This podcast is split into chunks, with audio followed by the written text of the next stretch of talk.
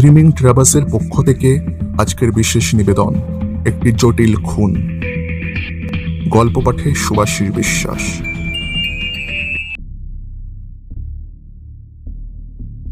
রবিবারের সকাল, এক মনে মেকআপ সারছিল একলব্য মুখে দাড়ি, মাথায় ফেজ টুপি, চোখে সুরমা, হাতে মেহেন্দি। একটু আগে অফিস থেকে ভিজিটিং কার্ড দিয়ে গেছে। ইয়াসির খান স্ক্র্যাপ ডিলার বাড়ির বাইরে একটা পুরনো স্করপিও তাতে চড়ে বসল একলব্য সৌরভের বাড়ি দাসনগরে। বাড়ির থেকে বেশ কিছুটা দূরে গাড়ি থামালো একলব্য একটু পরে একটা ফোন এলো। স্যার কাজ হয়ে গেছে। Line clear. সৌরভের বাড়িতে গিয়ে কলিং বেল টিপল একলব্য দরজা খুলে দিল একটি বছর দশেকের ছেলে। কাকে চাই? সৌরভবাবু আছেন। কথাবার্তা স্টাইলও বেশ পরিবর্তন করতে হয়েছে একলব্যকে না বাবা তো বাজারে গেছেন। তুমি কি সৌরভবাবুর ছেলে? পকেট থেকে একটা প্রমাণ সাইজের ক্যাডবেরি বার করে একলব্য কি নাম তোমার? সোমনাথ। ক্যাডবেরিটা প্রায় ছিনিয়ে নেয় ছেলেটি। তোমার মাকে একটু ডেকে দেবে?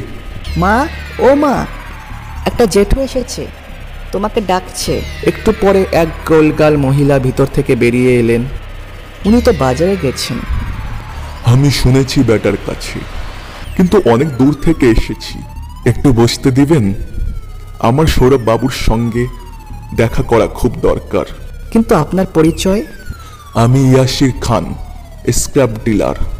ঠিক আছে বসুন। চা খাবেন? তা এক কাপ হলে মন্দ হয় না। একটু পরে ক্যাডবেরি হাতে সোমনাথের প্রবেশ। সাথে দুটি বিড়াল। তারা ক্যাডবেরির টুকরো পেয়ে বেজায় খুশি। এই হলো মিনি আর সিনি দুই বোন। এরা খুব ভালো। তা তো দেখতেই পাচ্ছি। তা ওরা কি ইন্দুর মারতে পারে? ওরা খেলাও দেখাতে পারে। তাই? তা কি খেলা আমাকে দেখাও?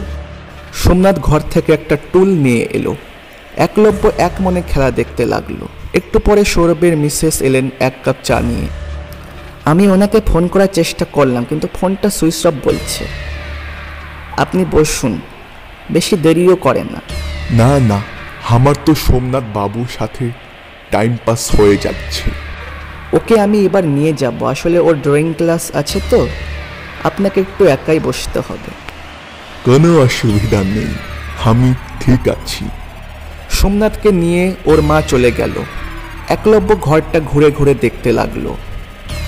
একটু পরে একটা ফোন করে একলব্য ঠিক আছে নাটক শেষ। এর খানিকক্ষণ পরে ঘরমাক্ত কলেবরে সৌরভের প্রবেশ। আপনি? সৌরভকে নমস্কার করে একলব্য বুক পকেট থেকে ভিজিটিং কার্ডটা বার করে। আমি অনেকক্ষণ থেকে অপেক্ষা করছি। হ্যাঁ আর বলবেন না। মোবাইলটা সকাল সকাল চুরি হয়ে গেছিল।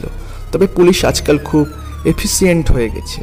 রাস্তায় আমাদের থানার এসআই সোজা আমাকে থানায় নিয়ে গিয়ে বসায় বসিয়ে রাখে সোর্স লাগিয়ে আমার মোবাইল খুঁজে দিল। আমি তো অবাক।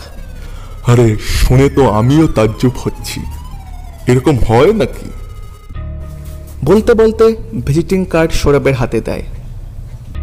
স্ক্র্যাপ ডিলার তো এখানে কেন? অফিসে আসুন। বিনয়ে হাত কচলায় একলব্য। আসলে স্যার, আমি ভাবলাম, সোজা অফিসে গেলে দেখা হবে কি হবে না।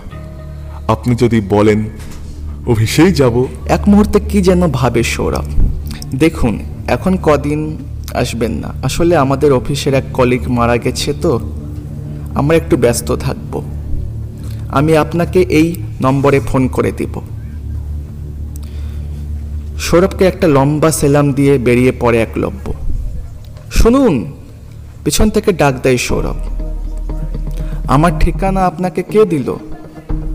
তুষার বাবু আমি তুষার বাবুর কাছে আপনার ঠিকানা পেয়েছি। সৌরভকে আর কথা না বলতে দিয়ে গাড়িতে উঠে পড়ে একলব্য পরিষ্কার দেখতে পেল সৌরভের মুখটা বেশ দেখার মতো হয়েছে। এর পরবর্তী পর্ব শোনানো হবে আগামীকাল।